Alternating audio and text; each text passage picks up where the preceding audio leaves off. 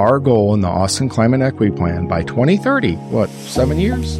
40% of all vehicle miles traveled is going to be an electric platform. So that is taking a huge shift in not only personal ownership, public transit, logistics to get to 40% EVMT by 2030. That is a huge number to get in that amount of time. This week's guest is Karl Popham. Karl co founded and continues to lead the team spearheading Austin's aggressive shift to transportation electrification. Karl's Electric Vehicles and Emerging Technologies team was founded in 2011. Through a combination of high impact programs, projects, policy, and partnerships, Austin Energy has been recognized as Drive Electric Utility of the Year by Plug in America, and Austin was recognized as E Visionary City of North America by Electric Drive Transportation Association.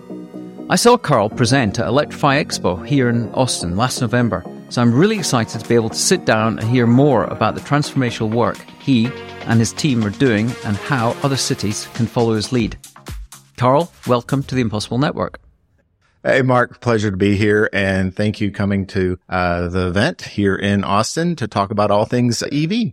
Perfect. I can't wait. And probably a bit beyond EVs, we might even touch on sustainable cities. So, leading transformation and change in people and organizations and cities is no mean feat. Change for anything at the best of time is challenging. Can we start by beginning to understand a bit more about your actual, your personal journey and how you developed the sort of the values, the characteristics, the skills that have led you to this point to be able to drive electrification transformation in one of America's fastest growing cities? Perhaps you could maybe just reflect on that. Well, certainly. So youngest of six children raised by parents who were very liberal and very Catholic at the same time. And being the youngest of six kids, I think you have to be a little louder or more obnoxious to get attention. And so maybe that just had some groundwork to trying to get attention for, for programs. I would, I would also say is my parents always encouraged us to be working as kids. I've had pretty much a job of some sort since age 13 till, till today. And I one time overheard my parents talking to their friends about how did all six of your kids go to, you know, finish college and you, you, didn't financially support any of them. And they said we made sure they had jobs, hard jobs growing up as kids. And I was kind of eavesdropping. Oh, they did do that. So I feel a little tricked there. And so at age 17, started college at UT, University of Texas here in Austin. I only applied to one school. I didn't think you were born in Born in Texas? I was born in Iowa, but at age 10, I moved to Texas outside of Austin. So I always just knew in my heart UT is where I was going to go. Didn't apply anywhere else. Got accepted. Started at 17 and then enrolled in the army at 18 to help pay for it. And so I kind of learned two things and then also joined up the ROTC program, which is an officer training program at the college level. And I guess really in college, I learned very quickly I liked teamwork and working with others. My role as an enlisted member in the military was an intelligence analyst. And really what you learn as an intelligence analyst fundamentally is the difference between data and information. And that has stuck in my heart this whole journey is, and I, when I talk to, you know, even very smart people or, or pitch decks, a lot of times they get those words confused and I'm a kind of a stickler for it. And as an analyst, you, you generally have three sources of data, human intelligence, imagery, or communication interception. And you put all that into fundamentally tell a story. You tell a story that's timely so commanders in real time can understand what's going on in the battlefield and react accordingly or plan accordingly at the very least. And so that kind of stuck with me through, through the college years, I guess. Can I just ask? So this was the ar- army? Correct. And so I was an intelligence analyst in a reserve component here in Austin at Camp Mabry while I was going to college, why I was also an ROTC. So I had a bunch of different things going on. So typically my college experience. So what were you studying at college at UT? So I got a degree in business. I started in engineering and then, but I also realized I have much more interest in the social and the people aspects of technical stuff and technology than the engineering stuff itself. So even though as an officer, I was in the U.S. Army Corps of Engineers, so that's very engineering focused. My degree is in, in business, actually in marketing of all things.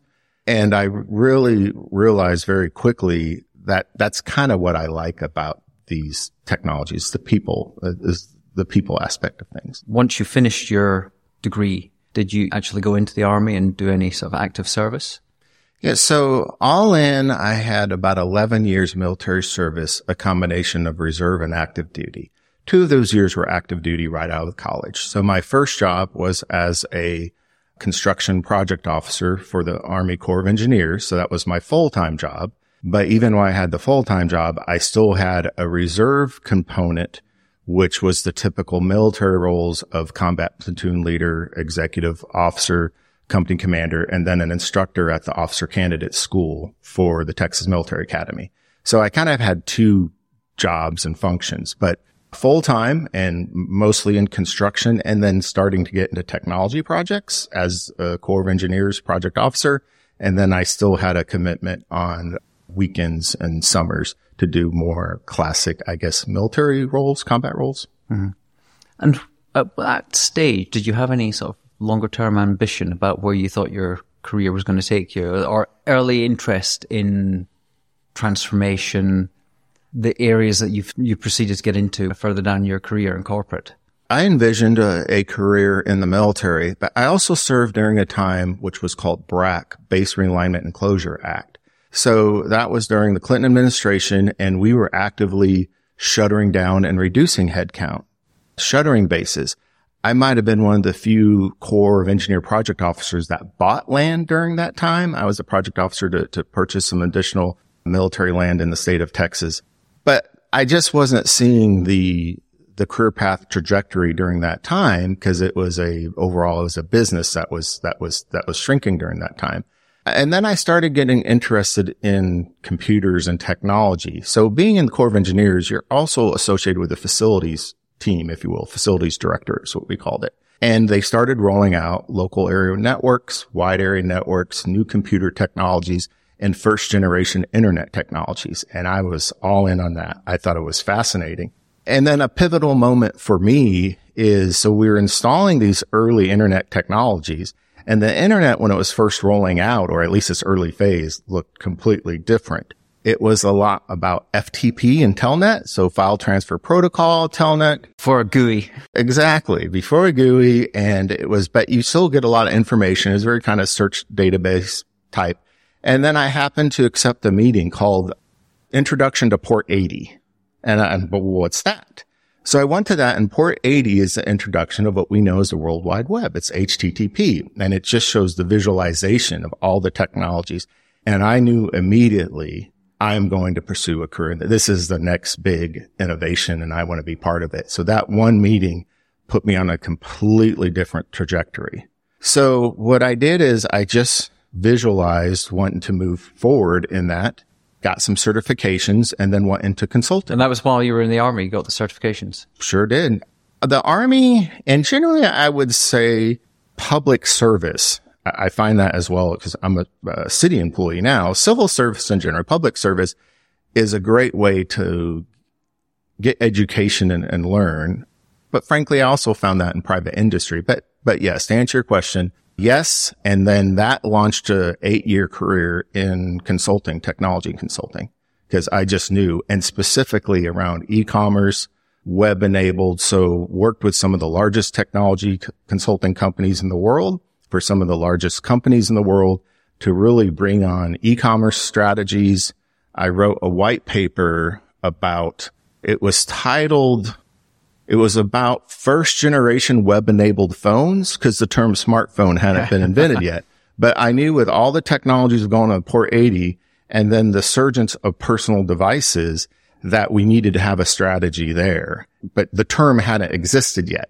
So I, I just had a lot of opportunities to do some very cool work in that field over that eight year consulting career. It's funny you mentioned that. I was my working at the time between London and San Francisco around 98, 99 with Nokia mobile phones and Mobia, Nokia enterprise solutions as well. And I remember them doing a presentation to us around the future of mobile, um, about video, voice and data and showing all these amazing videos and going back to the agency and sort of explaining people going, why would I ever want to watch a movie on a bus or a train? For goodness sake, who's ever going to do that? What do you need data for? What, it's a mobile, it's a phone. You're like, you have no idea what's coming down the line very, very soon.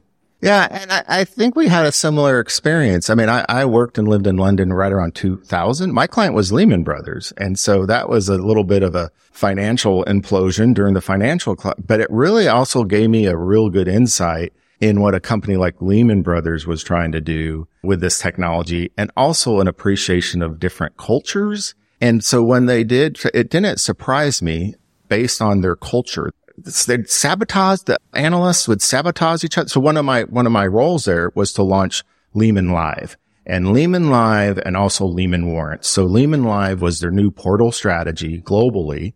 And they were really pushing to widen the type of investor. Historically, Lehman Brothers was high net worth individuals, kind of focused on there, but this was to widen participation and use technology to help widen their reach and leverage the brand.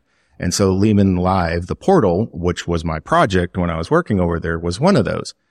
And what I discovered there interviewing all the analysts and all the subject matter experts in their field is they didn't trust each other. They didn't like each other. They're very focused. For example, one analyst, he's like, I want, instead of going to Lehman Live, I want them to go to my name, first name, last name.com. Cause I, you know, the branding's, I'm the brand here. And I'm like, well, you know, but some of the other analysts might disagree with that. And we're trying to do a corporate strategy. He goes, well, I've already bought all the names of all the other analysts. I own them. So they can't do it. So if anything, they can go to my site too. And that just really triggered a realization of how that financial company was working. And so when I saw the implosion later down the line, I didn't think they just had a strong foundation. And obviously there's, there's much bigger aspects. They were getting into derivatives of, of the housing market, et cetera. But I would say the foundation is the, the human aspect of, of kind of their culture. Granted, I was just a consultant, just scratching at the surface, but walking around and going into each, you know, consistent, going to different clients' offices to talk about launching business consumer platform to kind of revolutionize Lehman Live, I got a lot of insights from those analysts. So this whole trajectory that you've been on to take you to where you are today, has been always on the cusp of change, trying to drive behavior change, adoption of new technologies. What have you learned about human behavior during that time in terms of just your observations from inside corporates, from the early days in the army to now in terms of what are the why do people resist change? Well, I think one key thing is one message doesn't fit all. And even before, you know, we were talking, I was trying to get a concept of, of your audience here. And is it more of a general audience? Is it focused audience? When I speak to a group, I first kind of want to understand where their foundation is. I have a completely different set of talking points to maybe a policymaker that's interested in climate change than I do an auto dealership that's trying to move units out the door. So one is I would say is be very open to tailoring your message with the foresight of what is important to the person you're talking to. People have standardized messaging. They're, they're, they're more about what are the talking points important to me and my organization. And I would say step one is, is understanding the recipient and then tailoring your message there. So I think tailoring message is very important. Um, one of the companies I worked for was one of the largest technology outsourcing companies in the world. And so when you outsource, that is a huge change to an organization. You might be, and my boss at that time, who was a, who was a, a reservist admiral, he had a saying that kind of stuck with me a little bit. And here's his change management. When you're going and doing a big outsourcing, you're really disrupting organizations. Sometimes people are changing even who their company is, etc. And he had a simple saying. He said, Karl, you either change the person or you change the person. And, and that kind of stuck with me. And so when you're looking at programmatically changing innovation or fundamentally changing, you, you really is that you have two, two approaches. You can change the person or you can change the person. And ideally you want to first change the person before you have to change the person. But those are fundamentally the two strategic approaches or even tactical approaches you have in organizational change yeah, it's it's funny. Just think about the amount of times I've worked in agencies and witnessed the certainly during there's a parallel track as you talk about of going through these transformations and working as outsourcing. You work with so many clients that talk about digital transformation.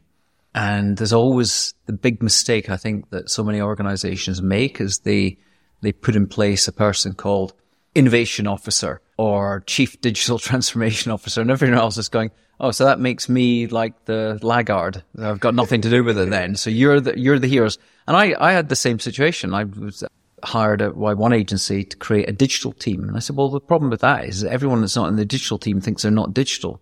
So you try to tell them that there's, it's a them and us mentality. And what you've got to do is you've got to infuse digital thinking and digital behaviors vertically and horizontally across the organization.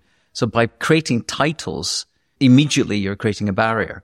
And it is interesting that sort of the, you make the mistake that then usually leads to not changing the person and changing the person as a result of that mismanagement. And I just think it, there's, I mean, the reason I'm raising this is that, you know, what we're, we face and in a broader sense, not just what you're doing here with in Austin is behavior change at scale in the world. If we are going to avert a climate crisis, even whether a person believes or denies that it's human caused, we have got to do something to avert the increases in, in, temperature. And that does involve both collective and individual change. And so understanding the, the intricacies of change and how do you get people on board and tell stories that inspire them, I think is really important. And that's why I'm interested to, to hear what you're doing and how you're approaching it here in Austin. So maybe we could, we could jump into the work you're doing in Austin I said at the beginning in the intro, making great strides and having a huge impact, specifically in, in areas of. And before we chatted, I sent you, I finished a book by John Doerr called Speed and Scale that talked about this, this, the scale of the changes that we're, we're having to make. And he makes a point that we are, we are transforming as culture, as countries, as cities, as neighborhoods, but it's not at the speed and the scale that we have to if we're going to avert it. So if we, and you can throw stats at people as much as you want, and I've seen this from other guests, and one in particular, a guy called Joshua Spodek, I interviewed in New York, who has a podcast called This Sustainable Life, and he tries to get people to change individual behaviors. But it's stats don't work. It is stories that change behavior, I, I believe, especially when contextualized and made relevant at local level. So given that you're on the forefront of creating more than transportation electrification. You're building a compelling story for people. And you delivered that story brilliantly at Electrify Expo in Austin. So I'm just wondering if you could maybe sort of just explain a bit more about your approach and, and the and the task that you've taken on and, and the work that you're doing. Well, certainly, I I, I love the work and the opportunity I, I get to do here in the city of Austin in transportation electrification. I do agree with your premise. Stats don't change hearts and mind. It's also fundamentally easier to fool someone than to convince someone they've been fooled. And stats does not move a wedge into someone who already is cemented in, especially in much more siloed ecosystems that exist today. And there's a whole bevy of reasons why we have these siloed ecosystems, everything from YouTube algorithms to understand the longer you watch something, the more engagement. And so rather than giving you different perspectives, well, it knows you like this perspective on this thing and you're going to watch it longer and just kind of feeding that cycle on and on. So I, I guess I'll start back in the EV space. I've been doing this an incredibly long time, 11 years.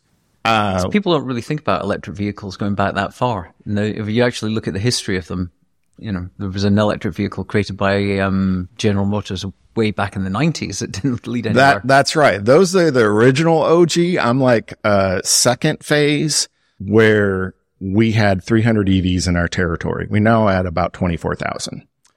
And at that time, I was already working at the utility, Austin Energy. We're the third largest city owned utility in the U.S in IT. So I was leveraging my previous experience in e-commerce and IT to include being the interim chief information officer for eight months.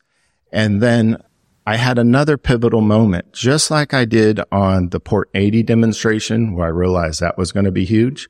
One of the first current generation EVs, a Tesla Roadster, an owner showed me his EV and he just went through it and he, he knew the batteries. He knew the car And what convinced me this was the next big thing is not necessarily what he was saying, but his passion on it and how much he loved this EV. And he would tell anyone and everyone when you have that dedicated of a customer experience. And I think the core technologies were fundamentally better. The physics is better. I knew that was the, that was going to be huge. So when I had the opportunity to kind of leave the IT part of the business and join a small team that was being founded called Electric Vehicles Emerging Technologies, my colleagues thought I was nuts. they said that team is the flavor of the month. It won't be around for 12 months. Why are you doing it? You know, you have this great career in IT, but at some point, you know, what drives me in my pivotal moments is a real personal interest in something and I was driving a real personal interest in that EV space. I also like the fact it had the word emerging technologies. That gave me a license to hunt to anything else. And over the years, we've hunted a lot of things outside of the EV space that's of interest to us. So, and no one had ever done it before, at least that, that specific team. There had already been some EV work, some strategic work, and obviously emerging technologies but that was a brand new team being formed with its own org and resources and budget. And I said I wanted to lead that because there wasn't expectations of what you're supposed to do. So I really like kind of a clean slate opportunities like that. Drove the decision within a, a, a, a city-based utility to focus on uh, electric vehicles and emerging technologies. Because a lot of people would be surprised that a utility would would take that on as a, a, a strategy, to try and drive adoption, or was it really just for your own fleet reasons? No, it was for climate action. So the predecessors before me, to include our general manager, very passionate, and that's just part of the DNA and culture of Austin. You also have to look how we're governed. We're governed by city council. And so Austin has always been very pro climate, very grassroots activism, save our springs. And that is, and, and fortunately, I, I've been able to be a part of that ecosystem in a lot of ways outside looking in just by being a college student in Austin, starting through 86 and 90s, living in Austin, etc. And so one is when you look at emissions, especially in Austin and US, the, the big, the big gorillas are transportation and, and buildings. So electricity and energy for buildings and then the emissions in the transportation sector. So I think that's really at its core. So our general manager, Roger Duncan, who championed the, this early work, he, he did a meeting in Detroit and was kind of pitching electric vehicles. And his approach was to get soft orders from other city, city fleets saying, basically, if you build this, if you build this plug-in electric vehicle, we'll buy them and pitched it to some, some high level general, high level executives in Detroit. And the reporting states that when he, when he was finished, one of the executives said, that is the most dangerous man in our industry alive today. and how has that changed? Now you see General Motors, they've changed their logo. The M now looks like an electric plug and all, and, uh, Mary Barra put it out there and she's made a commitment that no going back, back forward with the F-150 Lightning taking the, the, the US's number one car brand in the US and going all in and capitalizing on the lightning and, and et cetera. So it's completely changed, but that was kind of the ecosystem that I launched in. You know, we had this small group. And so really it was about how my team acted like a startup embedded in a large utility, relatively large, large public utility, semi large overall utility. About right now we have about 2000 full-time employees, 400 or so contractors, 1.4 billion a year. So to give you perspective when I say large or, or medium. And, uh, we acted like a startup and I'd worked for some startups in my journey a little bit, but more, more, more directly, I worked in a lot of change the person, change the person strategies in e-commerce and web enabled. So I took that philosophy and we became a barrier busting organization. And what a lot of startups do is they focus on market share. So we didn't get down the trenches on instantly, well, where's the, the revenue gener- generation? It was, let's look at all the barriers for rapid adoption and how we can help those. And that over time evolved into our five pillar strategy, which is a very wide ecosystem. There's nothing that we don't hear about a barrier that we won't try to tackle. The obvious stuff is stuff directly related to the utility. We do infrastructure. You know, we started with 130 charging stations. We're now at 1600. But then there's stuff like customer experience at dealerships. That'd be very easy for a utility to say, well, I hope they fix that. No, well, we created a whole program called the EV's Buyer's Guide and engagement platform with the local dealerships. So if we think, if we discover anything that's a barrier or permitting, and that's why we have the five pillar strategies very wide, we will work to resolve it. Because that isn't really enlightened. And before moving to Austin, I was going around a lot of dealerships in New York, basically being a secret buyer to test out their EV sales strategies. And the amount, the level of ignorance was astounding at dealerships, not just, I'm not just talking about the sort of the Fords and the GMs, across the whole range of organizations that have committed to accelerating their EV sales. And yet the dealerships, and clearly, uh, you know, dealerships and, are different in every, you know, diff- different regions and different ownership structures. But it was shocking at the, just the, and it might, okay, I, I could accept that some people had said to me, well, it's because there isn't stock and they're trying to sell you a nice internal combustion vehicle instead because they don't have the stock and they're just chasing the sale. But it was the lack of knowledge that really surprised me. And when I came to Austin to try and then buy one and ended up buying not an EV because they didn't have a Mini in stock at the time that I wanted. The same thing happened. There wasn't really the level of knowledge around the sort of getting to the real sort of nuts and bolts as to the uncertainties and the barriers that people have around range anxiety, around charging infrastructure. There wasn't a great deal of knowledge in some of the, the dealers I went to speak to. And I went to the Volkswagens, I went to the Fords. So it is enlightened that a, a utility would take that on when normally you would think it would be the OEMs, the Fords and the sort of the, the GMs and the Hyundais that would do that. I mean, that's, is this, it, it, are you an outlier in the country? Are there others adopting what you're doing? Well, we're trying to encourage others to adopt. I do believe specifically that we're, we're an outlier in that we've received several national awards on the buyer's guide about being innovation and kind of first of its kind.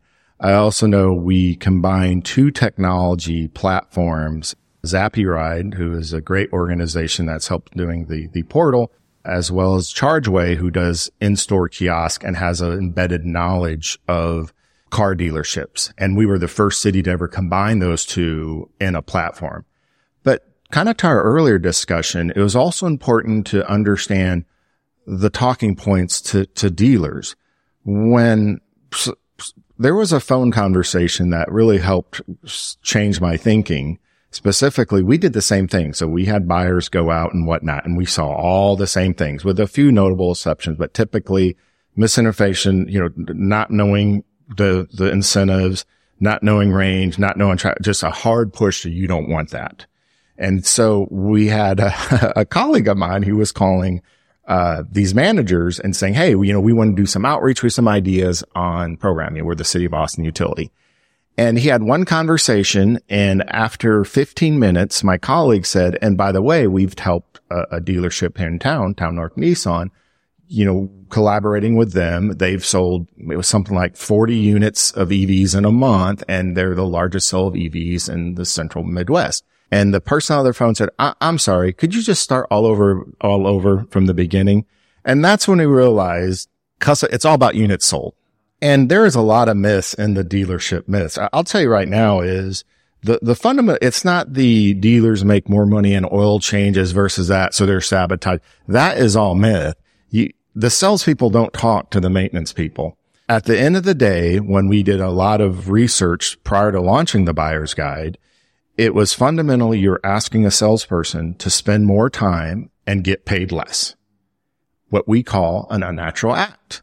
And salespeople, the ones that are successful and stay salespeople, don't do things like spend more time and get paid less. So, you know, we talked about metrics and how they don't move the needle, but I'll give you a little metric here. Typical internal combustion engine sales cycle is about 40 minutes. Talk about, you're talking about the, you know, the color and, you know, do you want a sunroof and the upsells? And then you go through the process of then financing. The actual selling in four minutes. For an EV, it can be two hours and 20 minutes because you're really trying to overeducate. And then for various reasons, usually deals with MSRP and other incentives from coming down from OEMs and dealerships, then that salesperson gets paid about half of the commission. So you're asking them to spend more time. You have no greater chance of probability. If anything, I'd say it's less than EV because the technology is new and less time. So what we wanted the buyer's guide to do is, is address that. And one thing when we kicked off the buyer's guide, before we launched it, we invited all the dealerships to come in and part of it was the thinking of, you know, as a city, it's not about pushing the climate change agenda, which fuels a lot of our programs, but there's, there's, there's other strategic drivers as well.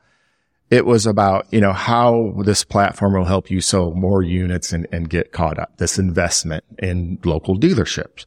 And we also supposed to have Q lunch with Mayor Adler. So it was more of a formal invitation from the mayor to dealerships come in and let's, let's have barbecue lunch together. And then we brought in one of our keynote speakers was a sales, an EV salesperson up in North Texas who's now goes by Buzz the evangelist. By the way, there's a lot of puns in the EV space. So anything I say the word evangelist or I say plug in everywhere or e-visionary city, we talked about the EDTA award. They always do the capitalized EV, the big E, big V. So anytime I say evangelist, it's big E, big V for, for the viewers at home or listeners at home. And he, he self-described, and I 100% believe him, has sold more EVs as an individual than anyone else in Texas. And so we brought him and, and he talked about what, as a matter of interest, what OEM? He sold a lot of Volts and bolts, General Motors. And so, and so he worked at a dealership just north of, of Dallas. And so he talked their language. He talked, yeah, it's about units here and here's how they, and here's how you flip the customer and whatnot. We also interviewed him a lot as well as we talked to sales managers, internet managers. We got a lot of information of what really is the barrier here. And, um, so what we realized what the platform does, it kind of gives customers an expedited buying process online, not too dissimilar to the Tesla buying process. The Tesla buying process is online and how you configure and whatnot. And then you might go, they can't call them dealerships in the state of Texas because we have rules that they can't be a dealership. They're a show, showroom then go to the showroom and test drive, but the showroom person can't talk about price and whatnot. All that's configured online. So we wanted a similar type experience. So when the person showed up, we limited that two and a half hour to it just might be a 10 minute pickup window and you've made that sell. And they like that. They like that we are offloading a lot of the education. We also put in kiosk, which is basically seven foot tall iPhones in dealerships. So not only could people kind of have this cool experience of the cars and range and charging, but the dealerships, while they're waiting on rotation, their board, they would interact with it. And we also launched training to the dealerships. And to, so we now have over 20 dealerships on the platform today because it's also important for us to not just have a buyer's guide that said generally cars available, but color, VIN, new and used. And so by having used is we also breaking the myth that this is just toys for the rich. I was just on the buyer's guide a few days ago, several cars for 7,000, 75, 8,000 great used commuter cars, Nissan Leafs, Bolts, etc. And so we just really tried to fundamentally change the customer experience, remove the I'm going to go walk up past a row of, of internal combustion engine trucks, go through, get a random person that, Hey, how can I help you today? and you're putting all your eggs into that, into that transaction. We want someone to know what they want ahead of time, be informed. Also, if they say the EV, the dealerships by participating in this platform identified a subject matter expert. Generally, it's the internet sales manager is a more savvy, but it just might be one person who's really passionate. And if they say the word EV is, oh, you want to talk to Bob. So then they have a much better experience than getting the, the, the, the random salesperson. And you also have to look at salespeople is there's a lot of longevity in car salespeople. There's a lot of turnover.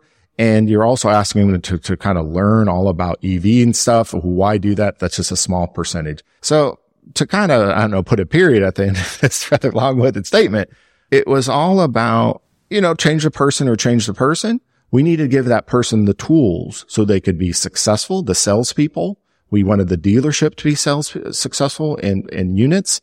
And then we also wanted the community successful have a one-stop shop. So if you go to ev.austinenergy.com today, that's the buyer's guide, and you click on show me all the vehicles, you just won't, you'll see every OEM under the sun with the exception of Tesla. They have their own marketing strategy, but the GMs, the Ford, the Polestars, etc., new and used, cars are all online and there's a lot of calculators, information on incentives and the rebates. There's now new rebates for used vehicles. We're very excited about that. And that's come through the, the new, the administration's act, the Inflation Reduction uh, Correct. Yeah. And that includes for the first time rebates rebates on used. And, and I will end with a metric because we do try to be data driven as far as understanding the outcomes. We had no idea how many people would, would come to the buyer's guide. We really had no clue. So we've been tracking 10,000 unique visitors a month. And during a promotional campaign, we can get a thousand unique visitors in a day.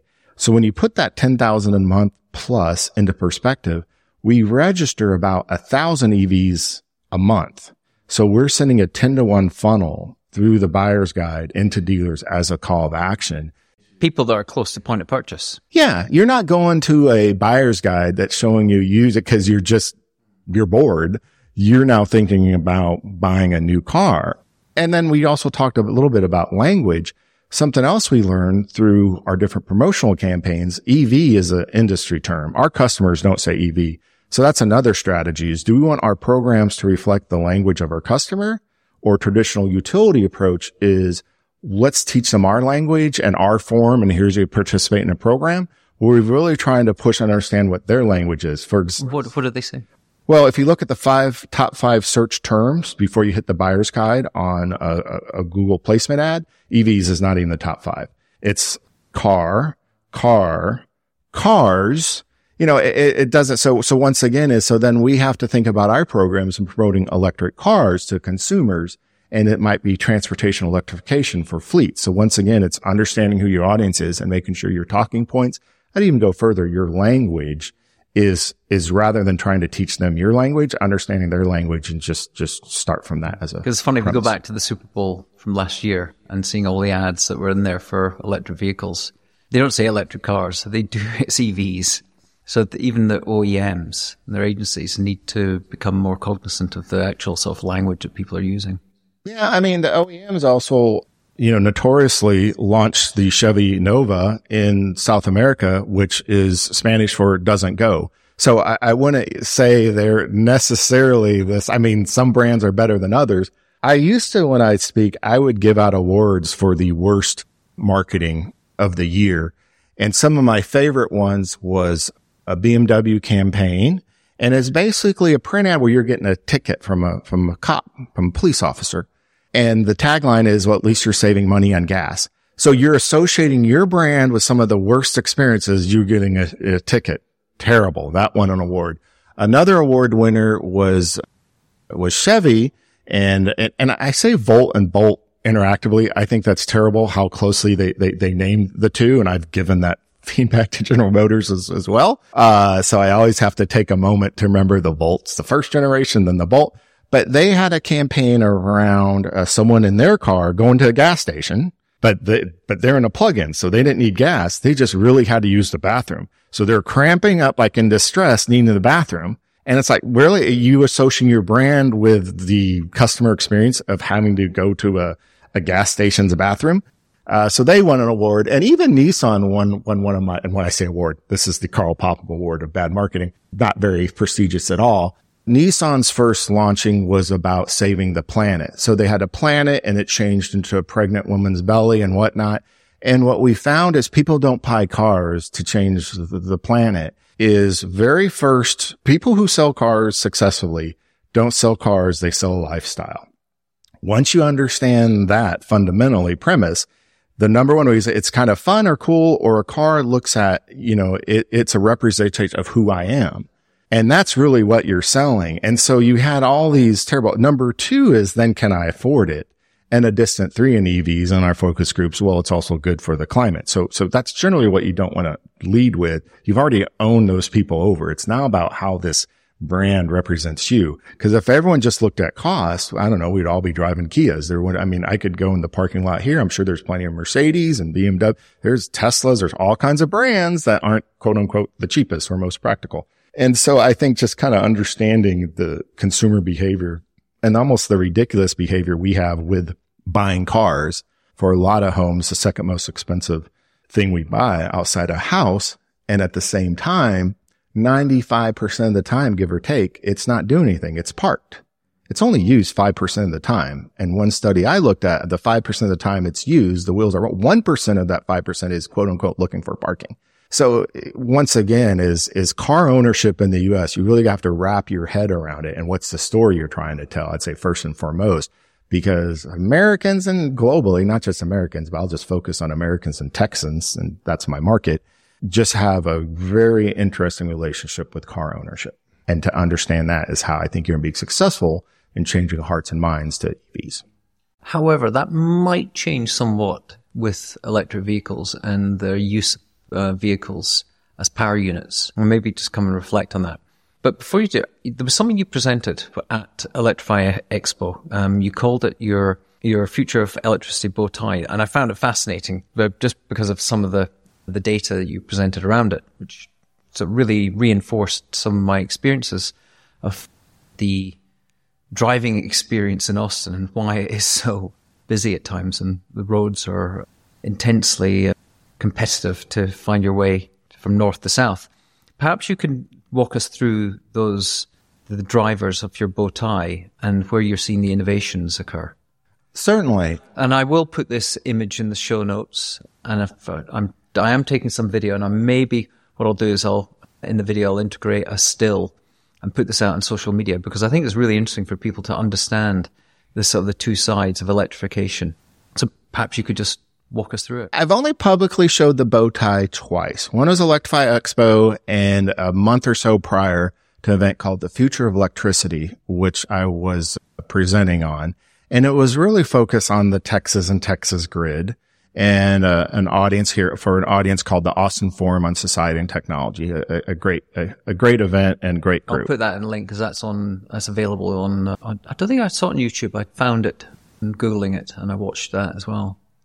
Yeah, that's also we get where how audio and. That was our first time to do the event at our new HQ, and we're not set up with audio and video, so not really recommending that. No, but it's, it's uh, actually very, and it's good because it, you went, it's the same detail you went into at Electrify Expo.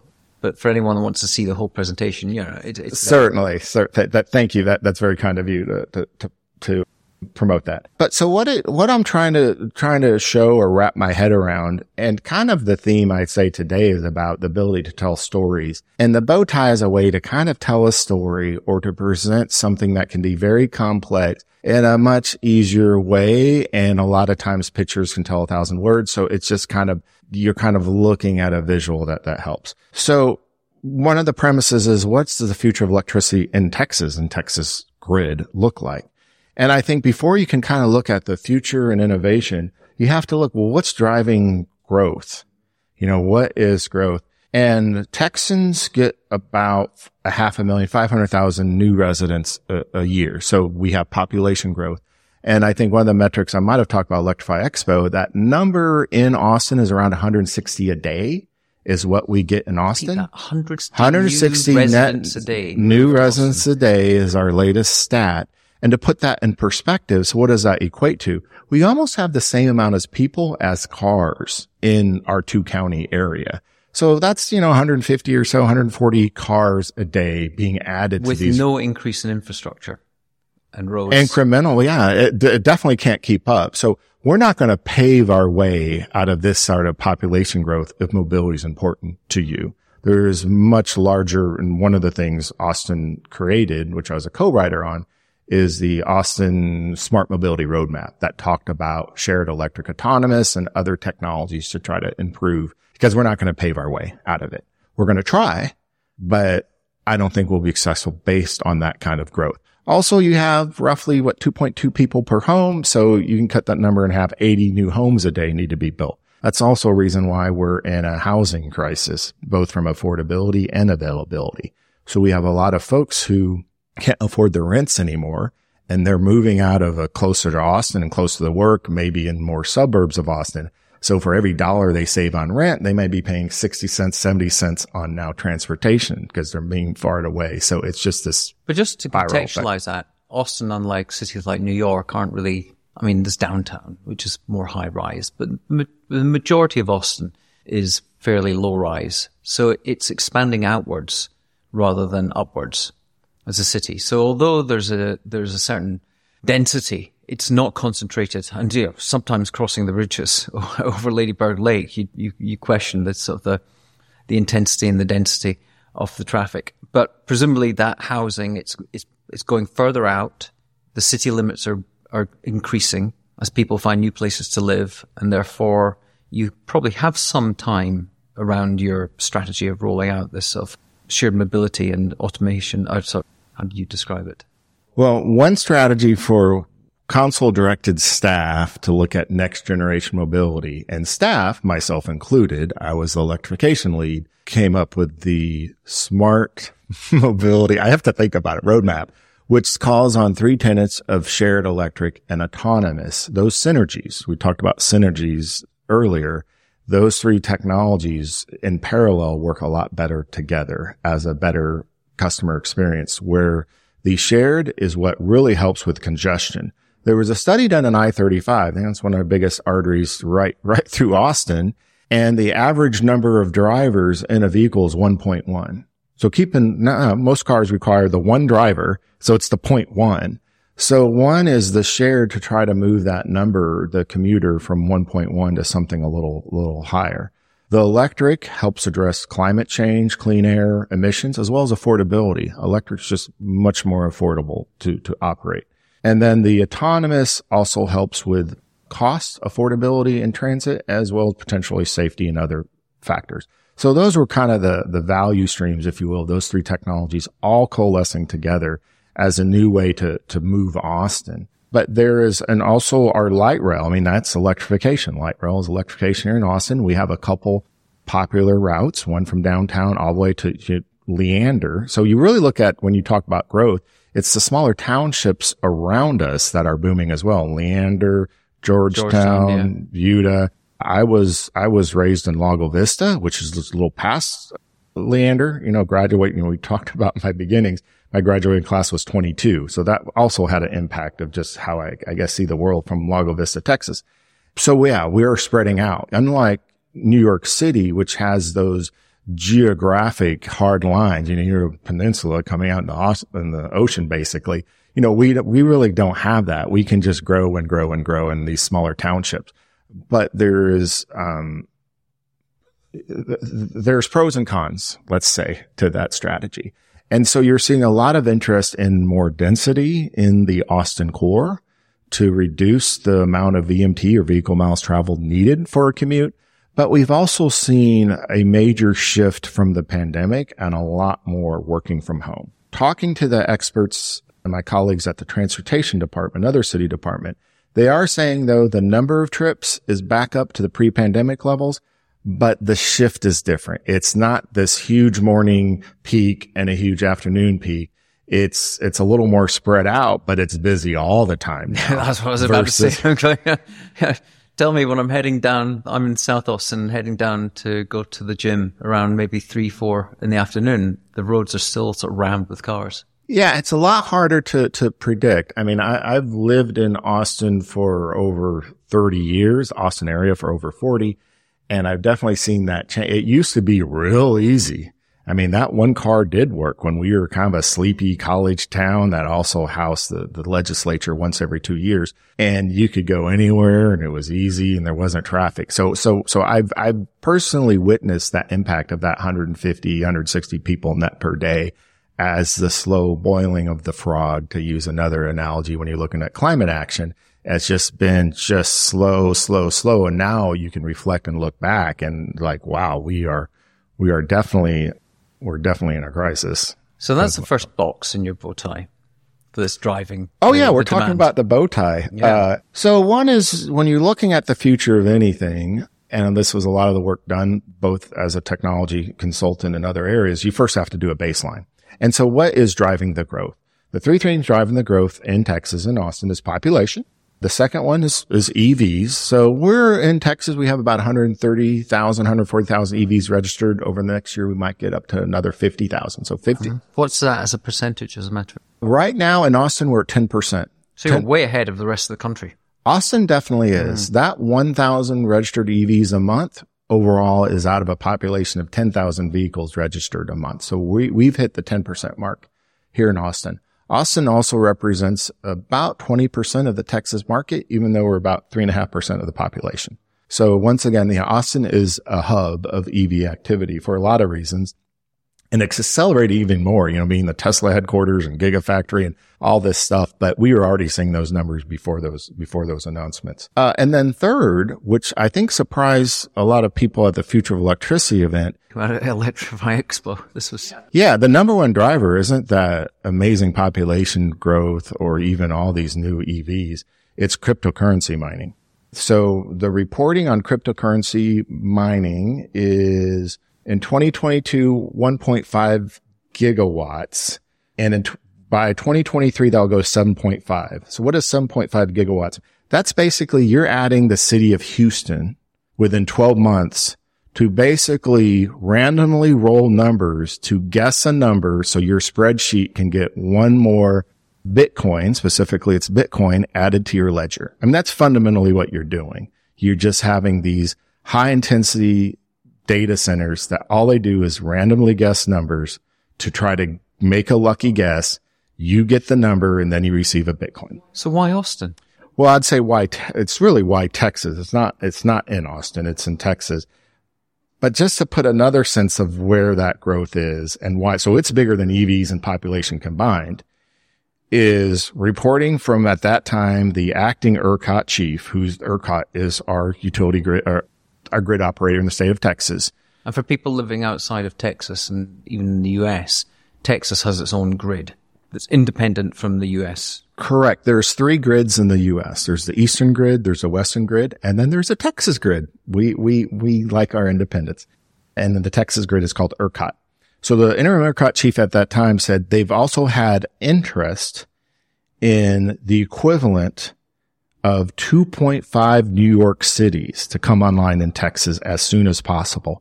Uh, so that means 17 gigawatts. So once you start expressing energy demand from one type of company, from one specific business case, and your unit of measurement is New York cities, that is astronomical amount of demand, amount of load, amount of energy wanting to be consumed by Bitcoin miners because they're all kicked out of China. So they have all this hardware. China said, we don't want to spend the energy and there's no, there's no societal value to these cryptocurrencies.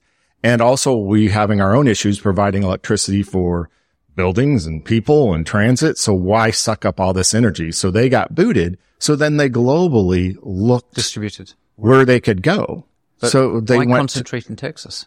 well, they went to Canada. Well, they look at two things, affordability and policy. So Canada had affordability, a lot of hydropower, but you also had some Canadian utilities say, yeah, you can come here, but rather than increase prices for everyone, if you come in and set up cryptocurrency, we're going to charge you twice the going rate. So you're now subsidizing our residents rather than just than driving price up. So that had the low power, but didn't have the policy. Texas, we have the perfect storm of very open policy and very low energy costs. For example, there's an operation in North Texas. They got paid more by ERCOT, ultimately the ratepayer, to shut down their operation during, during a little stress on the grid than they do making Bitcoin. They got $9 million in one month just on from ERCOT and from demand response programs to, Hey, can you go ahead and shut down all your power demand? And that same month they made 3 million on Bitcoin. So that word spread like wildfire. They will pay you to not run in Texas and, and go ahead and run all you want. And if, and if the, the strike price, so, so how it works is the thought is in ERCOT is what's unique about the ERCOT market is one is we're just an energy market. What does that mean? In energy markets is we buy and sell real time, 15 minute intervals, the cost of energy. We're Eastern and Western grid. So you look at California and Florida, they have capacity markets. Capacity markets, we're going to pay you just to have some backup reserves. So, you know, when you look at strains on the grid is our reserves are a fraction of if you live in Florida and California because their grid and their authorizes their ability to purchase reserves or capacity market. So Florida, you know, any given month might have 22, 23, 24% in excess reserves. So if things start going bad, they have a big cushion. Latest numbers from ERCOT around 7%. We're, we're razor thin, but we're also half the price because we're not paying to have that reserve. So risk reward. And really, do you want the risk reward in your grid. That, that's, I guess that's a different discussion, but that's kind of where we are today. I'm trying to explain what's the value? If, if the Chinese clearly see no societal value, where's the value to Texas or to ERCOT in having crypto miners here? If when the grid's under pressure, you're having to pay them to go offline. And when they are online, they're just sucking up resource. So where's the payback? So Karl Popham, not any kind of promotion of the utilities approach is one is I don't see the side of value in cryptocurrency and Bitcoin. I also see the number two cryptocurrency on the market. They overnight drastically reduced their energy consumption by changing how they produce their currency. Bitcoin hasn't. You also look at the found, I mean, Bitcoin has always been this dark web thing. It was a way for drug cartels to hide money. It was a lot of kind of, a lot of illegal activities, everything around human trafficking is related to being purchased in these kind of dark web cryptocurrencies. And so uh, what really started coming to, I would say mainstream is it was also the number one mechanism to pay off ransomware. So state actors, whether it's North Korea or other very, and the only way they'd sec money. So you had companies starting to buy into it before it gets more expensive. Let's hedge our risk bet. So if we have to pay a ransomware, we're paying in, you know, 2018 prices and not 2020 of this Bitcoin. So you just look at what is, well, you know, maybe I agree with China. I have not yet to discover. I know smart people into crypto, but I, I still don't understand the side of value of why you don't want to put so much resources. I mean, I've heard it said there's never been a business case or industry that's asked for so much and given so little back to society. I mean, I can, I can think we can separate out the arguments for crypto or the even for Bitcoin in terms of a store of value. That's, I think a lot of people will accept, even in this crypto down market, that maybe over time with a limited supply of whatever it's 21 million, billion coins, whatever it is, it might have that store of value over time. And therefore I can understand why companies might hedge. But I'm looking at in terms of these drivers of demand in a state like Texas when I wasn't here during the power outage and the storm. If the grid is at risk of falling over and therefore the societal impact, the negative, the externalities and negative impact on, on the economy, the knock on effect nationally, if not globally, are absolutely huge. And why would a state legislator encourage or not discourage crypto miners from coming? It, encourages. So Senator Ted Cruz has said cryptocurrency is we want Texas to be the cryptocurrency capital of the world. You've had our governor be very pro. So we have senior policy, but it's not about being an impediment. It is about wanting to be the cryptocurrency capital of Texas. And that's, that's so, uh, and so in some ways, I don't like saying political beliefs because now I'm telling you how to think in Texas. If I say Senator Ted Cruz likes crypto in Texas, based on your view of Republican senator from Texas, you might now have, well, I'm supposed to think this way. I'm supposed to think this, this other way because it's being, you know, hard, hard promoted by one of our high profile leaders, Senator Ted Cruz. But I would say, and, and, and let's, I, I will, I'll definitely tell their theory on it. But I also think it's important to really on the value side where Warren Buffett says he wouldn't buy all the crypto in the world for $25. And the reason why I said that is because there's no value to it because then I'd have to sell it to you. And then Bill Gates has referred to cryptocurrency as and NFTs. So he's already right on NFTs. Maybe he'll be right in crypto as well. Is, is the, the bigger fool economy. As long as there's a bigger fool than you willing to buy it, that's how that economy works. So you have to look at kind of traditional investors and technologists and their view of it. They, they don't, they don't see it as well. So I kind of side towards that. But the argument is, so here's why Ted Cruz and others saying it's fixing the grid. Cryptocurrency runs 24 7, 365 the same. There's no curve to it. Everything else has a curve where air conditioning you know, runs when it's warm, cools during the day. In some ways, that's kind of why I like it is, is it's very consistent it doesn't have the same seasonal fluctuations as air conditioning load, which is big in Texas. It is a nice consistent load. But the argument on crypto is two things is one is by having this new demand for electricity, that will encourage more generators to produce electricity. So at some point it will pay off. It's not immediate, but at some point, cause But at that some point is higher prices and higher prices overall will then encourage investor owned generation utilities to then, well, we're going to put in another natural gas plant or maybe some more renewables because now we're seeing prices up thanks to crypto.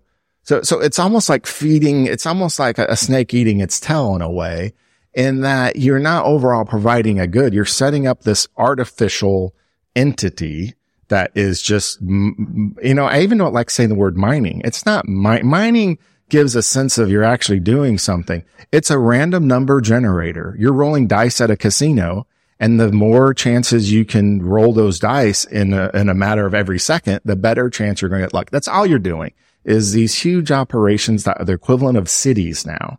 But all they do is randomly roll numbers. And to your point, you looked at BTC Bitcoin as being a finite rate. At some point it goes off. So the problem exactly, with that yeah. is what happens then? Every two years, it takes twice a month of power to generate that one Bitcoin. So we're talking about 10.5 New York cities today for the cryptocurrency miners to make money is it's doubling every two years. So you're going to need either at one point, you're going to just have a collapse. And one thing about the ERCOT unless market, we get fission, pardon me, unless we get nuclear fission, you're right. There is a lot of interesting technologies that completely change, but, but, but I would say on the reverse side is we spent so much money investment in energy efficiency, LED lighting, reducing power, being more efficient. And now over tens of years, years and years and years.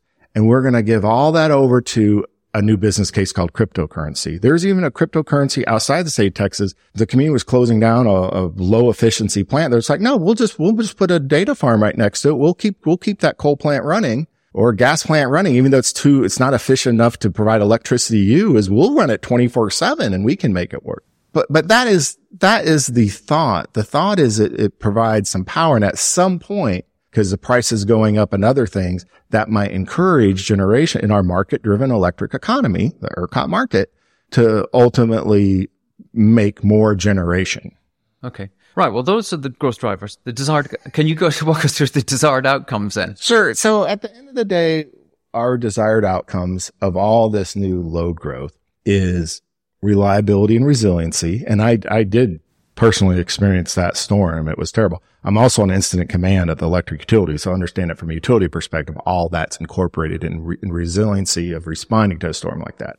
Climate action and clean air is outcome number two. Just globally, you want to address it. Very important in Austin.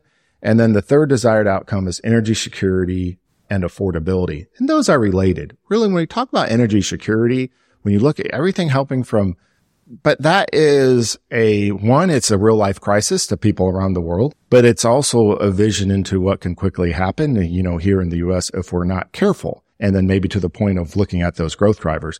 But so with the growth drivers of being population, crypto and transportation, the desired outcomes being reliability, climate action and energy security affordability. I'm seeing a trend in innovation and that's the center of the bow tie. The three major things I'm seeing being addressed through innovation that understand the growth and helps push the desired outcomes is one is there's a lot of technologies in decarbonization, more energy with less carbon. And we're, whether it's PV solar, wind or other interesting generation. I'm also seeing a complete shift to decentralization. That was probably really springboarded with the invent of PV solar on a residential rooftop being economically viable. What do you mean by, sorry, decentralization? So decentralization is, so historically the electric grid since its invention over 100 years ago is a centrally, a central generation unit, coal, natural gas, or modern times, large capacity, let's say wind. And then it goes through a transmission line, then goes through a just distribution line, and that electron is delivered to the home. Decentralization is you skip all those transmission distribution. You just might have a solar on your rooftop.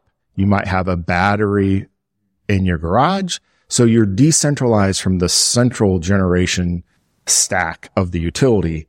And it's now it's more on the edge. So you're not going to having to go through all those, all those wires above our heads. You're just generating on site. So that's the second innovation. Yeah. And the third is more automation, real time controls, other uses of AI and other technologies to be smarter.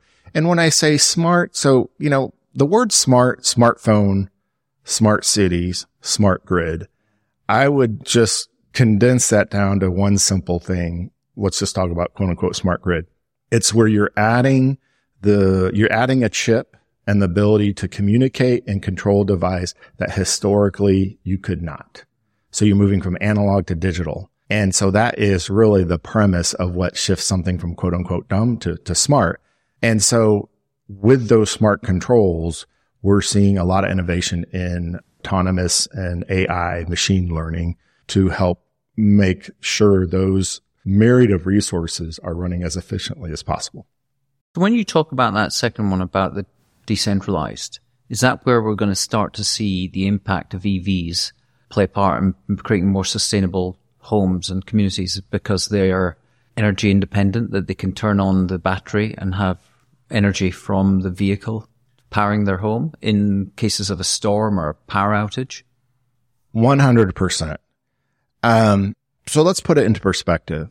A Ford F-150 Lightning weighs in at about 130 kilowatt hours of energy storage. That can easily power a home. It's give and take how many things for several days. Two and a half days, three days is according to the Ford website, but it all, your mileage may, may differ. Depends how big your home is. Big your home and then what are you connecting to it? If you just want lights in your refrigerator, that could last weeks and weeks and weeks. Once you start getting heating and cooling involved, then that starts shortening it down a bit.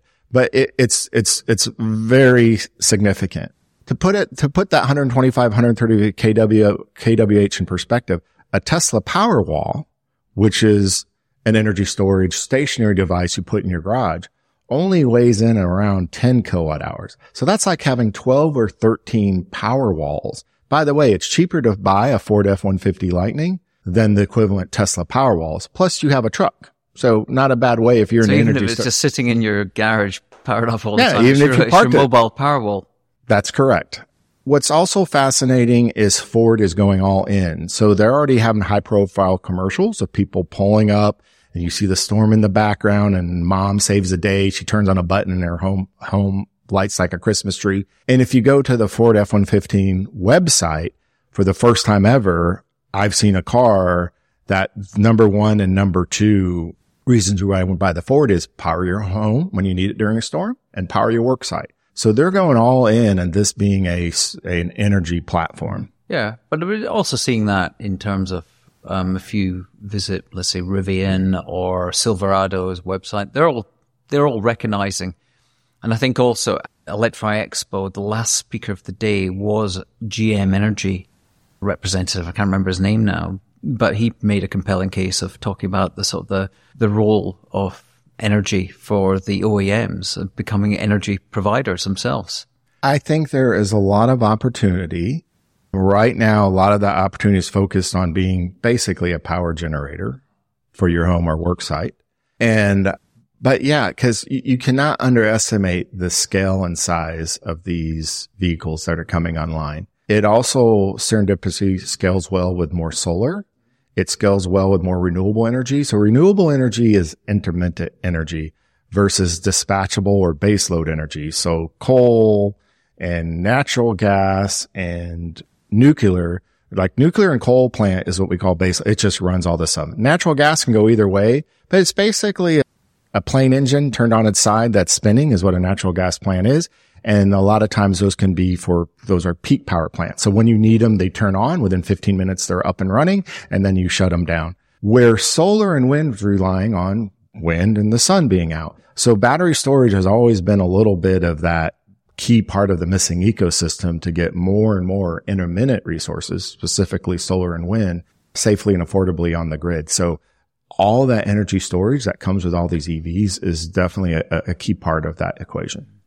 I interviewed last year Dina Levinsky, who was a ghostwriter of the creator of the iPod, Tony Fadell, who worked under Steve Jobs at Apple, book called Build, which is a guide to anyone building anything and designing. And it's a wonderful book. It's like a how to builder's guide from Tony. And I, I heard him interviewed a couple of days ago on Kara Swisher's podcast and him talking about his future focus is very much, he said, it's, you've got to, if you're doing anything today, if you're building anything today, you've got to be focused on climate.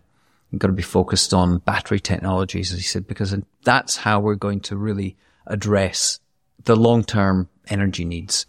And at the moment, yeah, if anyone, I mean, I got a, a nephew, will remain nameless, who's very anti EVs because he goes, oh yeah, these batteries are lithium, nickel, they do as much damage to the environment as all this sort of the, the, the, the gas guzzling cars and going, well, you, whatever your perception, whatever misinformation you've been given, we're at a point in time when that's the, the, the reality of battery technology. It's cobalt, it's nickel, it's lithium, and they come from mines. And yes, but if we look at the data, it's still better and less environmentally impactful from a negative standpoint than, than, than fossil fuels.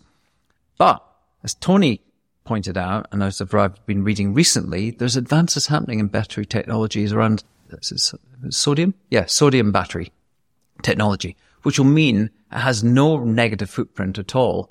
And it will allow us to create much greater scale battery technologies and plants that will have huge positive benefits for society. So in, when we're looking at these battery technologies, where does Austin Energy sit when you've got organizations like Tesla that are investing millions, if not billions, in in those technologies? Other startups doing that? What's the role of the utilities when it comes to battery? Well, I mean, I think one thing is kind of your point is it's really about energy storage. Battery is a component. And you are seeing some very interesting, uh, there is a new plant. I want to say it's in the Netherlands, might be Sweden, and it's based on sand. It's a sand storage for, for heating and just phenomenal. So it's about the business case. The reason why lithium ion is the winner for EVs right now is because of the density and the weight. But for a lot of energy storage systems from a utility perspective is we're less concerned about density and weight or footprint when we're putting storage next to a substation or some other area where it can be of interest to the grid or next to a large solar or wind power plant to levelize or store that intermittent generation from those type of sources. So one is I would look at energy storage and the different technologies there. Within EVs is you're seeing some battery manufacturers coming out with those same three chemistries, but different ratios to accommodate the supply chain or where it's mined or the expense of mined. So instead of being an even split, it might be heavier in one ingredient versus the other and get similar results. I think within a matter of three to five years, we will see a leapfrog in technology in the lithium ion today, whether it's a next generation or solid state batteries. So here in Austin, we have Professor Good, Goodenough who got the Nobel Prize for lithium ion battery invention, one of the co-inventors of that. He's, I think 94 right now, 95, still crushing wow. it. I did get the opportunity to meet him a, a few years ago. Very intriguing guy, a lot of fun. And he's made an announcement. His team is about ready to just do a major advancement. And you look at three things. You look at density, you look at weight and cost.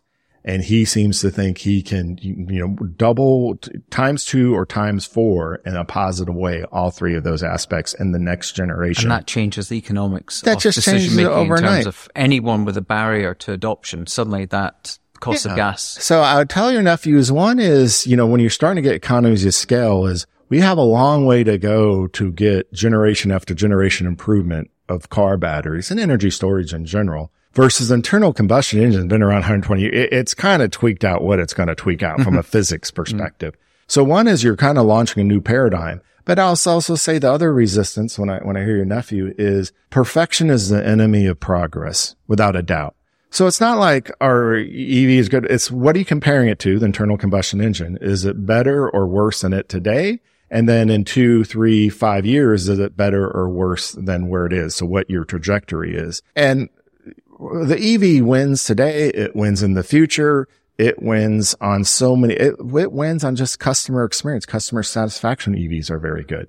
It, it has a natural synergy with autonomous driving. So there's so many future technologies that are coming online that align well with EVs. Also, you don't have a tailpipe. So that's NOx emission. That's asthma. That's, you know, all these kids, especially in lower income communities, you have a lot more vehicles with tailpipes driving around. That's directly associated with children's health and asthma and other things with all that NOx particulates. EVs don't have a tailpipe. They're also quieter. All those noise emissions go away. So there's just so many advantages when you peel back the onion towards a simple talking point But you're right. The science is already in today. It's already better when you look at the entire supply chain, but it's only getting better and better every year. And it's going to get astronomically better year over year than the, the waning legacy of the internal combustion engine. Could you just give us a simple overview of your transformation strategy here in Austin beyond just EVs? Could you give us just a summary of your five pillar strategy? Well, certainly. So the reason why we came up with the five pillar strategy is a way to encompass, it's, it's portfolio management, just to organize and to making sure we're addressing what we think are the kind of the biggest barriers fundamentally to get the outcomes we want. So one is charging infrastructure. Just as a yeah. reminder, these are the outcomes we talked about in the bow tie. Correct. The resiliency, the affordability, the climate action, clean air, equity, affordability.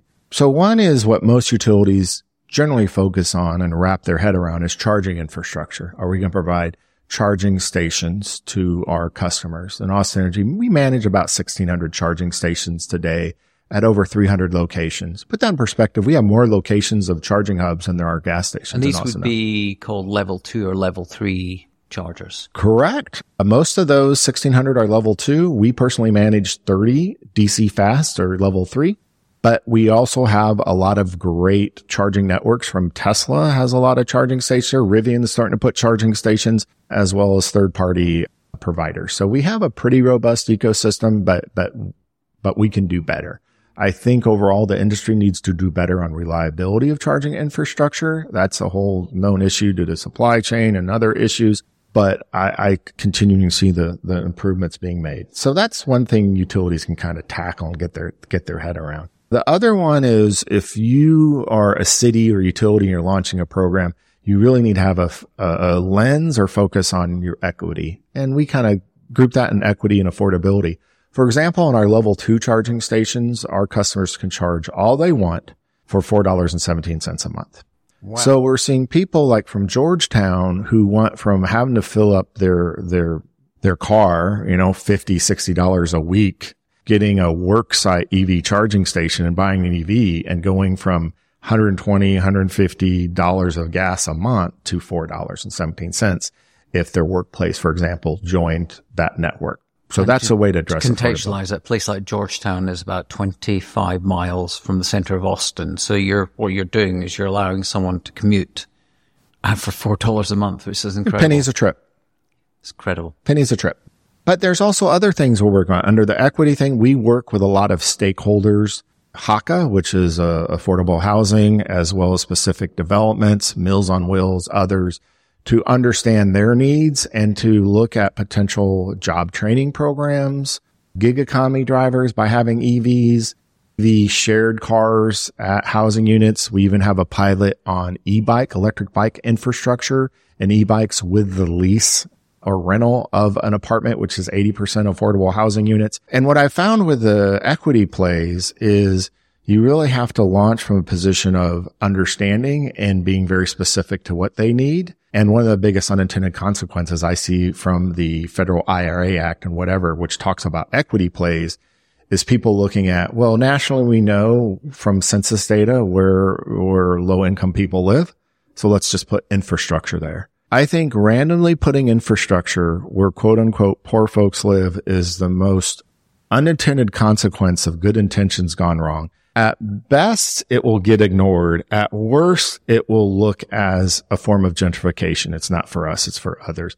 In Texas, it will get shot at, especially in rural communities or otherwise vandalized. So I think you have to, so some of my input into the equity play of some of these federal programs to our congressmen and others has been, I think before you roll it out in a community, you need a letter of support from the community you're saying you're trying to serve. Say, we understand it. It's on our property. We want it here to just get that buy-in rather than a campaign that just pops up stuff based on census tract. Third is fleets and new mobility. So our most active fleet project is our local transit authority, Cap Metro. Mm. Has so buses made a yeah, buses have made a commitment to be hundred percent electric. They will never buy a fossil fuel bus again, is wow. their statement. That's amazing. So they are planning by the end of this year to have 73 electric buses. There's 12 in service right now. They're going to have two rapid transit lines fully serviced by electric. We helped them design and build out a 200 electric bus depot in North Austin. They're already looking at a second site location and in route charging for some of the ra- rapid transit lines. So, so very excited. Also our own And that city includes school buses. School bus. So ASD recently, Austin Independent School District recently made a commitment to electrify their school buses. They have just ordered their first few to pilot, but they have made a commitment because with school buses, one is that when you talk to consumers, it's about MSRP to buy an EV. When you talk to fleets, it's about TCO, total cost of ownership. The total cost of ownership is already there for fleets. So not only is it going to save the school districts money, you're now removing that diesel smell and particulate tailpipe from those school children and you're replacing with a tailpipe free and quiet electric bus. And so we're very excited about the applic- application there. We're also electrifying the city's own fleet. And what we're finding from electrifying our, our own city of Austin fleet, we are about 285 EVs and growing in that project. But what we found our original goal was to save the city $3.5 million in 10 years when we first launched the project. We're going to be about a year and a half ahead of schedule in that savings. And by the time we hit the 10 year landmark, we'll actually double that to 7 million in savings. So City Fleet Services is already showing it, it doesn't even come close. Every EV, light duty EV they bring in over a 10 year total cost of ownership is saving the city $10,000. That's where that 3.5 million over 331 EVs comes from. And they're seeing it almost equally divided. Half of that savings comes from lower fuel costs. The other half comes from less maintenance. And another good thing about less maintenance, it, means it's in service longer. So they have less time of that car spent in their depot being repaired or whatnot and more doing the service that it's, that the taxpayers have paid for it to do, whether it's a police vehicle or some other kind of a city vehicle of sort. So the fleet story is already coming in very strong. That's the third pillar. Pardon me? That's the third pillar. Yeah. Fourth pillar, outreach and education. When a utility or city comes to me is where should I start? I, I always say start there. Have a strategy, have a vision, talk to your stakeholders, find out who your, your friends of the show are or your ecosystem. Also, there's a lot of decisions being made that about utility businesses. And my advice to other utilities is if you don't have a strategy or a vision of kind of being a leader in this space, you can either be on the table or at the table. And so you're on the table if you're not part of the conversations and now you're going to have to react to some big policy changes about EVs. So start with outreach, work with your community, get, involved. And so you're at the table. And so you're part of those conversations I, about mean, what when EVs. you talk about outreach, how would you, a utility, who would the be to within the community? So it's by business segment. So we have one outreach is just general community. So that is everything about, so when you went to Electrify Expo, that was an industry slash community event.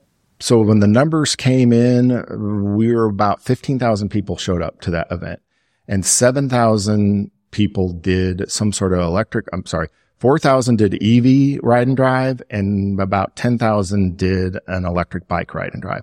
So that was both a community event And that was and the an weekend. industry event. Yeah. The Electrify because Expo. the previous year, I did what I did notice and expect that this year compared to last, I went to both, is the difference in the weather. The previous year was a lot warmer, so I suspect you've probably got more people out that. Correct. The inaugural year of Electrify Expo was about 20,000. So this year when it was cold, down 14, but we had about the same amount of ride and drives, which we like because that's mm-hmm. what ultimately Yeah. changes It's behavior. getting people into is doing that. We actually increase the number of ride and drives on bikes and scooters and we're about the same. And the only thing is slowing down the ride and drives on the EVs, that 4,000 mark, they were fully booked. Every manufacturer bought around eight, eight test drive. And if you looked at the reservation system, fully booked. So if they would have brought more, we'd have had more ride and drives. So, but so big scale events, but sometimes small scale. Sometimes we will send out just to one housing community and just talk to 10 people and, and what they're doing and, and everything in between. We also have a team. We have a, a senior equity lead in EVs. She also manages electric bike ride and drives. We just recently announced effective a few days ago, doubling our e-bike incentives for Austin Energy customers, as well as having a special incentive for our low income community for that caps out as if the electric bike is $2,000 or more, your incentive from the city, from Austin Energy can be 1300. So that is a huge incentive for low income customers to have the tools on electric bike, but we also pair that with we, we, we go on a roadshow. We do safety training. We also demonstrate how to use Cap Metro's electric bike share program. They have a program for low income for $5 a month, have access to, to rides in their ecosystem. You also get a free helmet. And so there's just a lot of just attention to detail and nuanced thought about those type of outreach events. So it really falls down to is who we talking to? What's the audience and what do we bring to the table? And so sometimes it's electric bikes, sometimes Electrify Expo. It's more kind of because we had a lot of industry people there, more about big policy and big ideas. But then the engine over the weekend was the ride and drives for mostly our local community. And then the last pillar is grid integration. How can we maximize the opportunities and minimize the threats of large adoption of EVs on Texas electric grid? Hmm. And that's obviously, yeah. I mean, that's not going to happen. I mean, the adoption is at 10%. I mean, presumably we'd have to hit something like 40, 50% before there's any risk to the grid.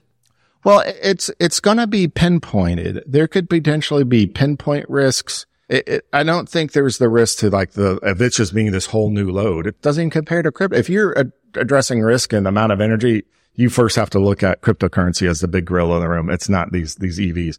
But here in Austin, our goal, so we have something called the Austin Climate Equity Plan.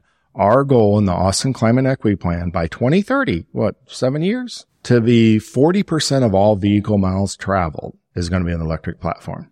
So that is taking a huge shift in not only personal ownership, public transit, logistics to get to 40% EVMT by 2030. That is a huge number to get in that amount of time. And that also is interesting because that's not, because by that, if you're hitting that level by 2030, replacement vehicles are going to be m- much higher than 10% electric because you still have lots of legacy purchases of ICE vehicles still on the road that are being bought today, being driven in 2030. So yeah, the average around 10 years. So when someone makes a purchasing decision now, and that's why it's so important to be at the point of sale, why we do the buyer's guide, they're making a 10 year plus decision in that outcome.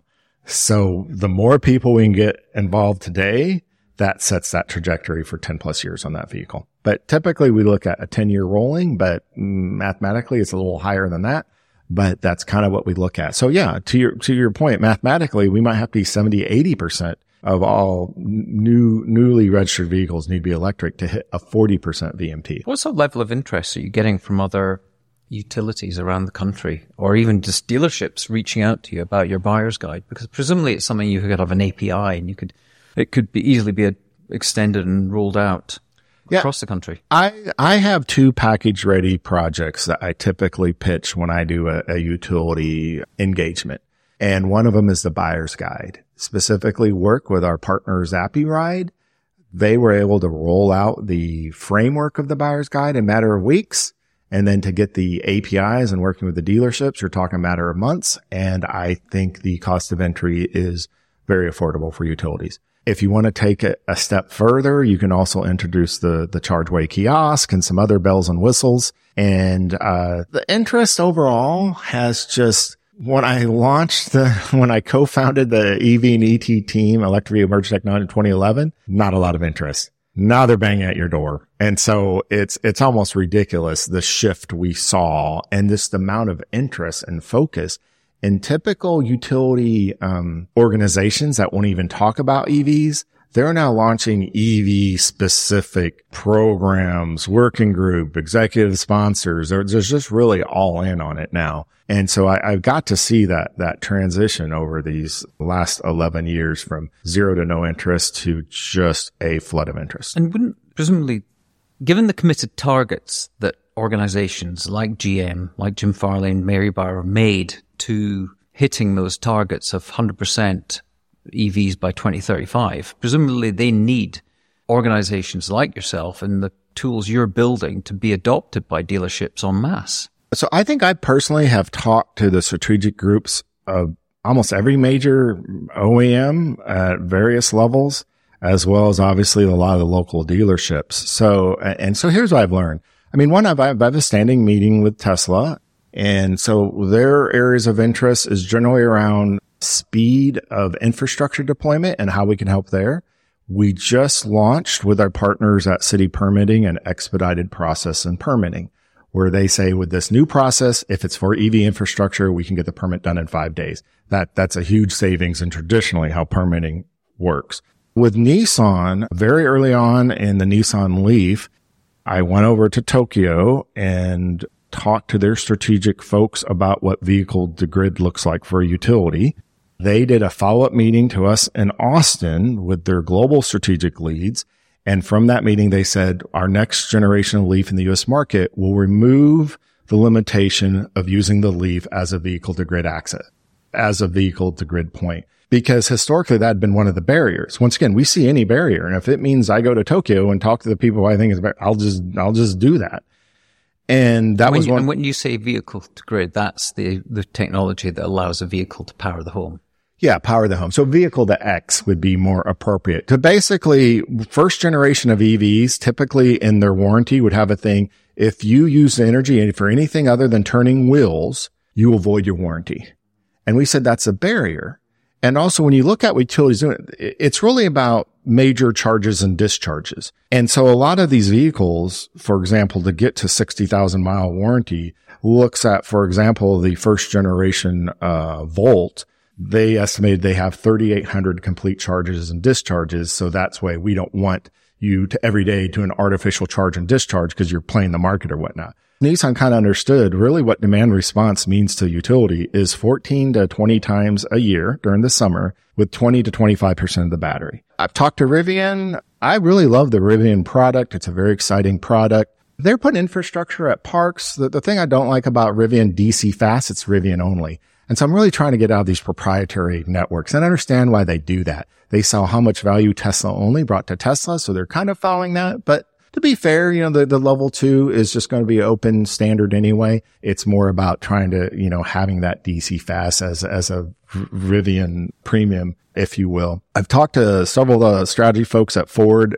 I think what they have planned and what the platform of the Ford can be from a utility professional. There isn't a vehicle out there that's being delivered or even short term delivered that has the scalability and the platform features that's more exciting than the Ford F-150 Lightning. As a utility person, the size, the marketing, the capabilities, and the fact it's the number one vehicle in Texas. It's the number one vehicle in like 46 out of 50 states, not the number one truck, the number one vehicle.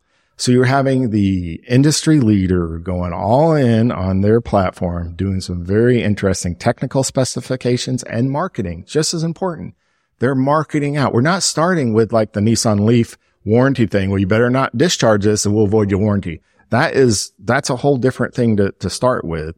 We're starting with, Hey, how can we, you know, marketing is already promoting this. And I think the technology team is kind of catching up to those promises in some ways to help deliver those features ultimately to consumers and play nice on the grid and do everything else. And so, uh, one thing I will give a shout out to Polestar two years in a row, the unofficial feedback out of a lot of the great vehicles being tested at Electrify Expo. Polestar is just the, the fan favorite. People who drive those vehicles just love them, love them, love them. So I'll, I'll give Pol- them Polestar for people that don't know. That's a Scandinavian. Yeah, it's I think it's Volvo's. It's a Volvo owned or subsidiary or partnership. Those are fan favorites. I think on the used market, if I were buying a used vehicle, I think the first or second generation Nissan Leafs are the best buy right now. They're great commuter cars. They're reliable. If you just have a, you know, the typical 30 mile commute, something or less, a Nissan Leaf is a, is a, is, I would say I would give it the award for most budget friendly used vehicle on the market today. But there's, you know, I like them all for different reasons. You know, I, I, I just like, I just, I'm just a car person. I like new vehicle. I also like, a, I'm, I'm an electric bike user. I traded in my car for an electric bike. I don't, I don't own a car right now. I get around an electric bike. Which, um, which brand? Uh, one up, I think is what it's called. And the reason why I got the one up is it doesn't look like an electric bike. The battery is hidden in the tunnel. So, and here in Texas, you can go up to a certain speed and still be in the bike lanes, but at some point you become a motorcycle. It's a one horsepower equivalent. So I kind of got really just right under that. And I think they call it a class two is what allows you to, to do that. So I got the max I could get and still be legal on our bike lanes in the state of Texas. But I also, unless you know it's electric bike, most people don't know it. So I just kind of, I, I, like the idea. It just looks like I have legs like Lance Armstrong, you know, body by Roseanne O'Donnell and legs of Lance Armstrong. You just, you just zoom around. It's, it's a very fun experience. As a, as a, as a cyclist and sort of an ex runner because of knee injuries, all I can say is please increase the bike lanes in, in Austin. The well, the there is a lot of, and that's a good point, And that's why we're pushing e-bikes. And if you buy an e-bike, we've just doubled the rebate for everyone. Now we've greatly increased it even so for our low income customers, but that's also to capitalize on Austin is spending a lot of money on bike infrastructure and a lot in these transportation bills. And that's another thing is why when we do outreach events on e-bikes, we go to a lot of East Austin and East Crescent and we really talked to a lot of people. They don't think bike lanes are for them. They think it's gentrification. And once they do the e-bike tour, they get the free helmet. They see how they can do the, the Cap Metro bike share for $5 a month. And or now we have even bigger rebates if they want to own their own. Now they see, oh, these bike lanes are for me too. I can get to my grocery store. We also will put in baby carriers and other like transportation things. So we've had mothers before that I, I, didn't even know this existed and some great just stories and photography around moms with their baby and the carrier off the electric bike and really just kind of having a, moment of what all this could potentially offer for them to go to the grocery store or, Do you think move around. They'll come, I mean, it is a, I mean, Texans certainly love their cars. It's one thing I will, will say that you see a lot of trucks here. Do you foresee a day that there might be bike only streets in Austin? Well, I think that it's less about bike only streets and more about protected bike lanes.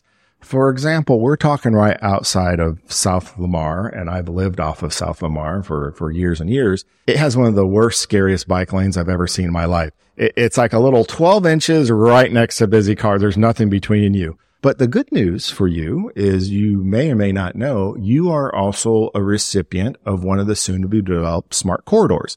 So Austin is part of a, of the major bond initiative of, of roughly around 420 million is dedicated to seven smart corridors. South Lamar is a smart, going to be a smart corridor. So what does that mean for you? Is you will have a designated bike lane with a physical barrier between you and traffic. So it's really less about having the whole lane and more about having a physical barrier between you and traffic so and like a Shoal, wide enough Shoal lane. Creek or something like that. Yeah, Shoal Creek, they'll, they'll, you just have that. And sometimes the physical barrier is also a lane of parking between you. And then the lane itself is a comfortable two lanes, you know, both ways. It's really about having a safe and convenient. So, and that is the thinking of our Austin Transportation Department. I have friends and colleagues there who are just great stakeholders and collaborators in all things EV, but in the e-bike space is they get it. They, they understand. They, they've gotten a lot of feedback. They know what works and what doesn't. Mm. And it's really about protected lanes. But I think from a larger perspective, there is a movement and thought of at some point cities surrendered their lanes to cars and just brought in all the traffic and then pushed pedestrians to the sides you're seeing, especially in Europe and other countries, you're seeing a kind of a movement to take back. And it's not just about bike. It's just about no cars. So pedestrians and potentially pedestrians and bikes and, and other micromobility as a way to just increase the customer experience or the pedestrian experience and as a way to take back ownership away from the internal combustion engine, away from cars of being on these right of ways. So maybe we'll see those, maybe we'll not. During the pandemic, we launched a few trials where we did close off lanes to, to vehicular traffic. We actually had a random one around the corner here, but then also in some downtown. Those, there was a lot of data received from most of those have all been removed and kind of opened back up. But that was kind of also an interesting take is during the pandemic when we're seeing less cars, what is it going to look like if we just physically now remove and just give it back to, to people and bikes? If you could ask sort of people in Austin or Texas to change any form of behavior to help accelerate the transformation? I mean, there's a lot of stuff that you're doing on the sort of supply side, but in the demand side, what would you like to see people change? One is a ride and drive. Give it a chance go to the buyer's guide, look at new and used so you can kind of get a sense. But then actually, whether it's an Electrify Expo or go into a dealership or a Tesla showroom, test drive an EV. That would be the number one thing to ask for. What we find is once people drive them, it's the torque, it's experience and having that battery weight close to the road makes you feel a lot more secure and taking sharp corners. It really is from a physics level. It's the fundamental difference between riding around on a lawnmower and riding around on a golf cart. And so if you've ridden on those two and thinking about taking a lawnmower to, you know, do 18 holes versus a golf cart, it's kind of what you're doing from a physics perspective of having to just, just give it a try. Yeah. Okay. A lot of cities. I mean, you're, you've clearly have been recognized for the amazing work that's been happening here and the leadership that you've shown. Are you in contact with other cities like New York that maybe have similar initiatives, but maybe further behind in terms of how you can collaborate, not at a federal level, but more across state level between different cities? Yeah. So one is I talk to city utilities and cities all the time. And then organizationally, the city of Austin is in a lot of, uh, formal kind of city agreements.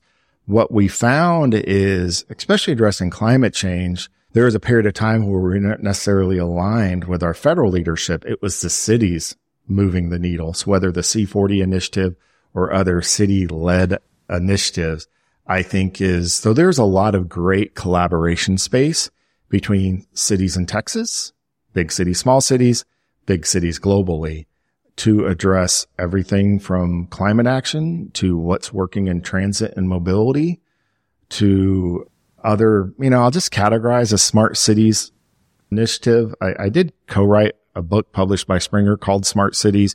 And that was basically based on my experience of being part of a smart cities pursuit team with the mayor and other city leaders on a uh, program to change transportation, but also the, the climate aspects of, of, of transit here in Austin. And I just learned a lot from that as well. And so the short answer is yes, there is a lot of cross collaboration. There's a lot of convening authorities that are very good at bringing in other cities. And it's just a core part of my job. I talk to other cities all the time. I talk to other utilities all the time, both public uh, utilities and investor owned utilities. Cool. Okay. My goal with the podcast is to engineer serendipitous connections and start to create these, what we're calling random collisions of ideas. Are you open to us connecting you with other guests or connections that we meet based on our belief that there might be potential value down the line? Of course. And what I like about the, the, the premise of your talks is when I go to a, a conference, I typically look for the tracks that I know the least amount about. I don't go to a conference, even though I may be speaking at it, and go to all the EV tracks. Like I'll go to a track that maybe is sustainable buildings or it could even be waste management or just something else. So I like the synergistic approach of learning from other folks that aren't necessarily in my industry. At some point you get preaching to the choir when you bring a bunch of EV people in. I'd rather learn a new way of thinking of someone doing something very cool, but maybe in a completely different out outcome. You talked about, you know, storytellers around homelessness issue and problem and other, I think there's best practices in all industries that we can learn from. So the short answer is uh, definitely, of course. Cool. Okay. Well, we'll probably also continue to tap into your wisdom, experience, and your network to help us build our action engines for progress as we go forward with this experiment. So before I ask you the final question, I just have to thank you for your time, your generosity, your amazing insights, ideas, wisdom, sharing your experiences, and wish you all the best going forward with Austin Energy and the transformation you've got underway. So the final question is, who do we interview next? I think that's an excellent question. I do something with my team. I call it the VIP speaker series where we have a staff meeting and we invite someone who we don't record it and it's just for a small team and invited guests. So it's not the purview here. And so it, it kind of makes me think about who I want to invite to just talk to my own team in an intimate conversation. And uh, I would say two people kind of come to mind who I've had on our show, our show of an audience of 15 people, 15 to 25 people who I think are just always uh, inspiring and doing interesting stuff. So one is a, a, colleague, a friend named John Soyring, former IBM executive. He is now a major investor of the Swan Impact Network. And his areas in Swan, which is a social investment organization, is around energy and water. And he also has a specific uh, medical area he's interested in related to his personal story and his mom.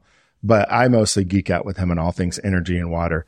And I have the opportunity to learn something new every day, typically be the dumbest person in the room and learn a lot. And that's just one person.